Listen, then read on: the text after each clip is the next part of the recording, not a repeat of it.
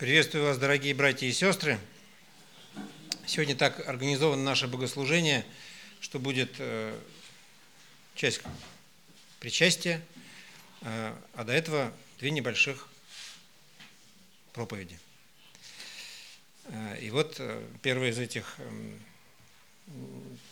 размышлений, первое из этих размышлений я хочу вам представить, и оно будет связано с таким вот отрывком из Библии. Это начало 26 главы э, Евангелия от Матфея.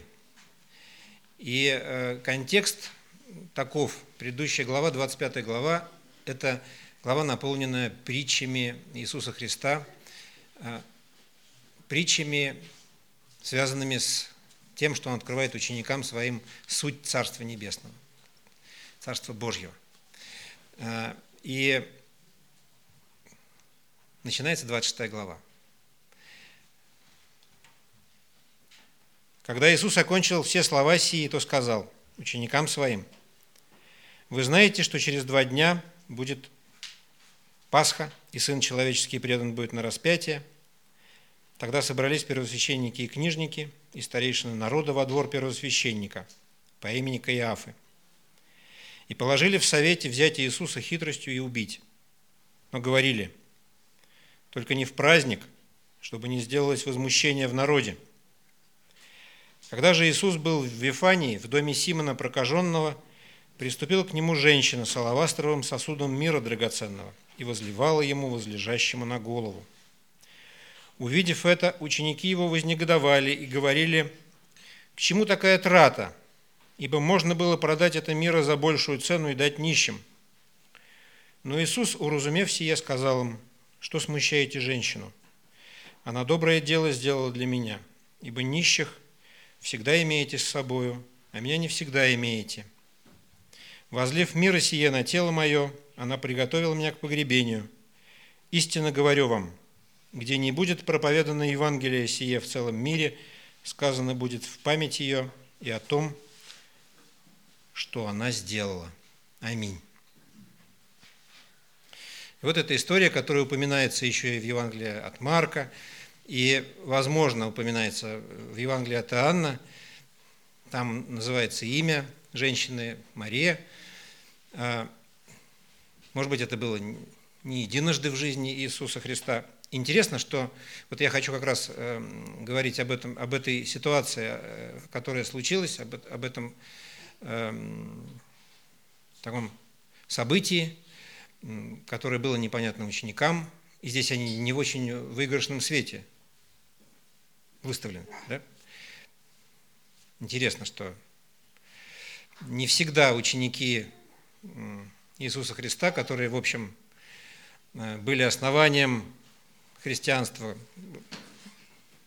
расходившегося по миру, основой церкви, не всегда они оказываются э, на высоте. Да?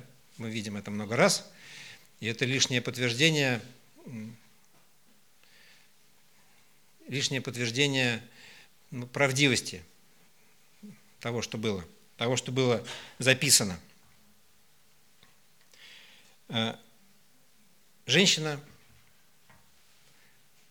не знаю, связано это с тем, что она действительно была женщиной, но так или иначе совершает вот такой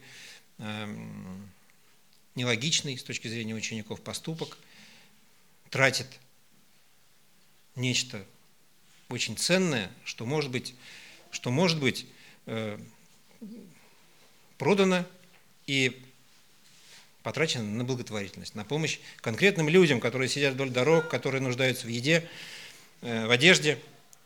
Иисус останавливает их и говорит, что она делает благое дело. И вот здесь я хотел бы коснуться такого свойства Писания или свойства э, применения принципов Священного Писания в жизни христиан, как иерархичность. В одном месте и в одно время в нашей жизни очень часто, если не сказать всегда, сходятся разные принципы, которые мы должны применить в своей жизни. И эти принципы хорошие, но иногда они друг другу мешать начинают. или даже иногда заслонять друг друга, накладываться одно, один на другой.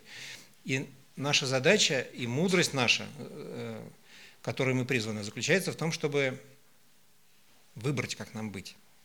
Что-то делать так, как хочет Бог.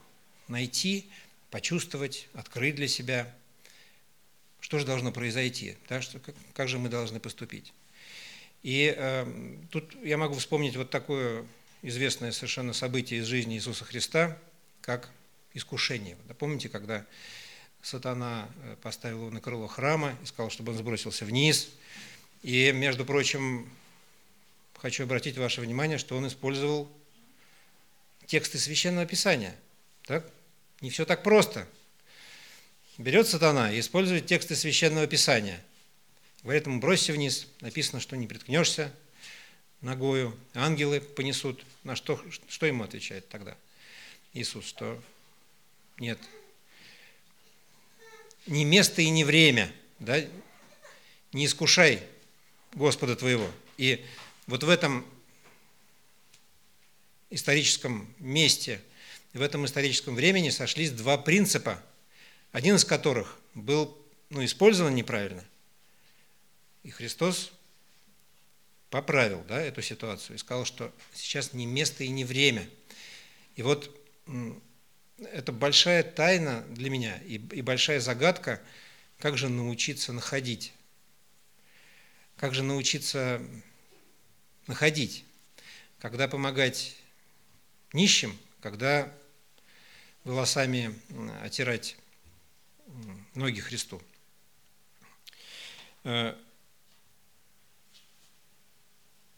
Здесь встретились два, два таких подхода. Интуитивный, эм, движение души как выражение любви. Ведь это же, да, это же, это же, это же было выражение любви. Иррациональный. Надо продать и раздать, и, и помочь.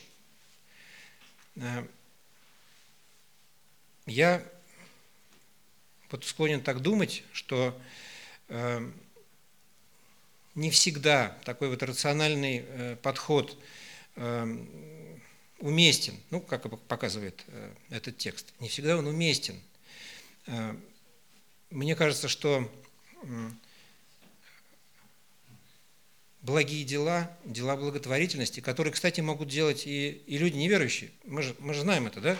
Понимаем, что нас окружает множество очень хороших людей. Мне иногда кажется, мне иногда кажется что многие неверующие люди э, гораздо по-человечески лучшими качествами обладают, душевными, э, и не говоря уж там о каких-нибудь профессиональных, да, э, чем я, чем многие из нас.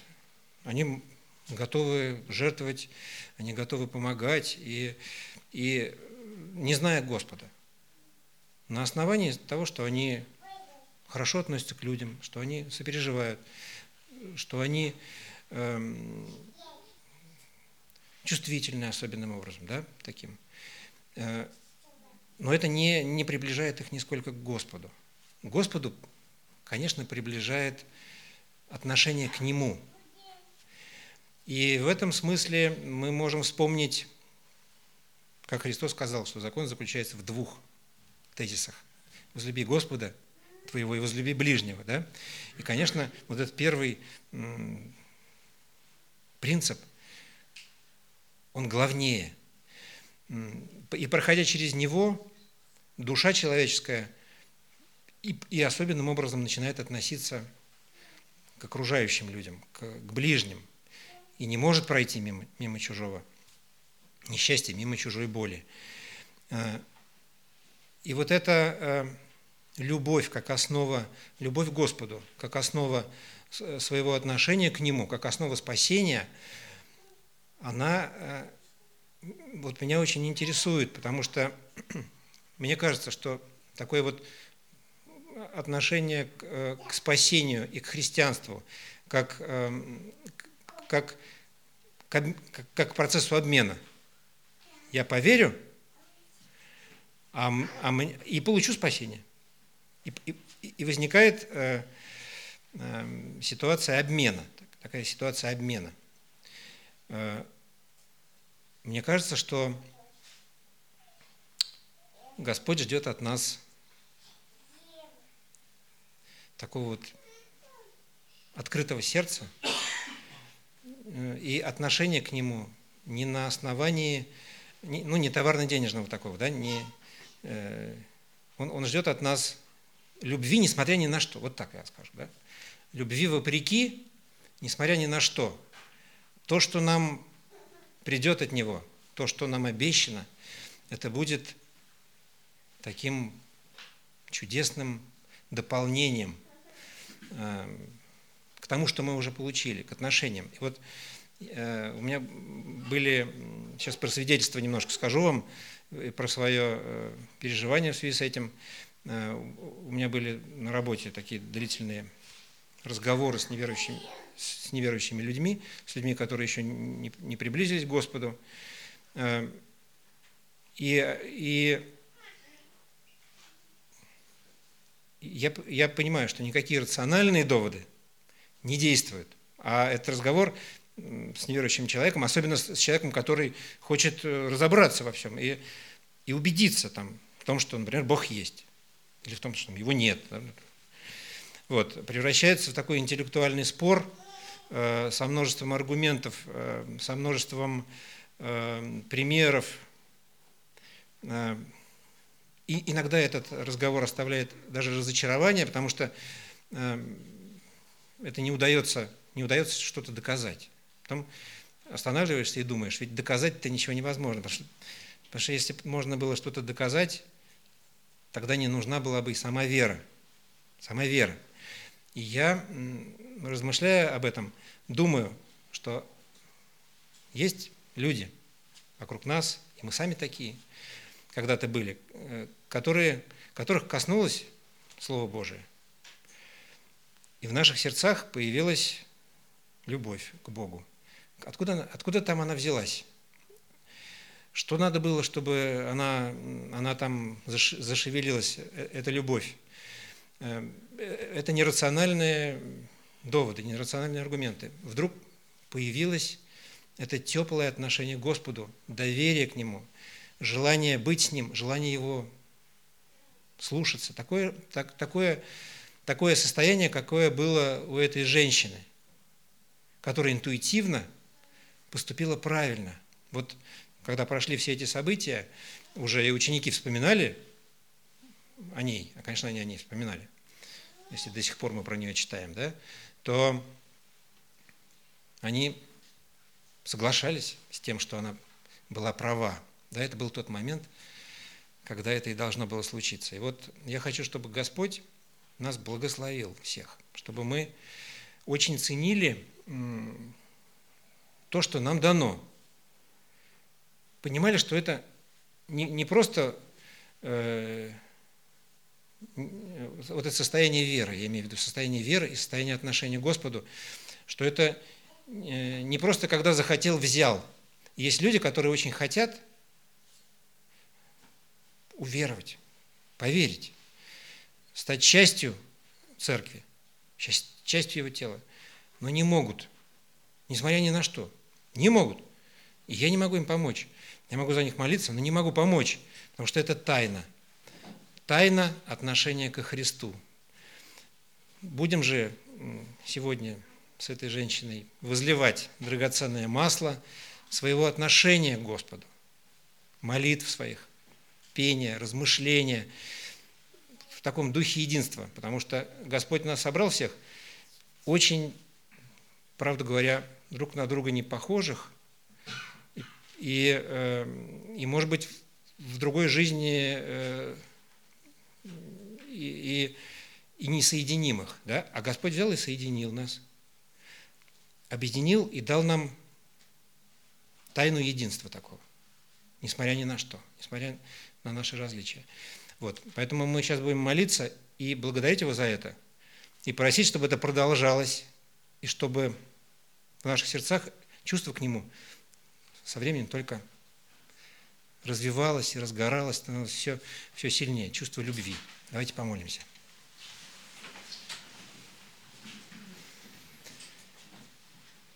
Господь наш милосердный, наш Отец, наш Бог, Ты подарил нам возможность относиться к Тебе как к близкому, как к родному, к тому, в ком мы нуждаемся, от кого мы зависим, с кем мы связаны, от кого мы родились. И это тайна. Мы Тебя благодарим за это. И мы Тебя просим, чтобы по милости Твоей это отношение к Тебе открылось и в наших близких, кто еще Тебя не знает. Открылось в тех, кого мы любим. Мы просим Тебя, Господи, пусть у тех, у кого есть препятствия в сердце еще, пусть они,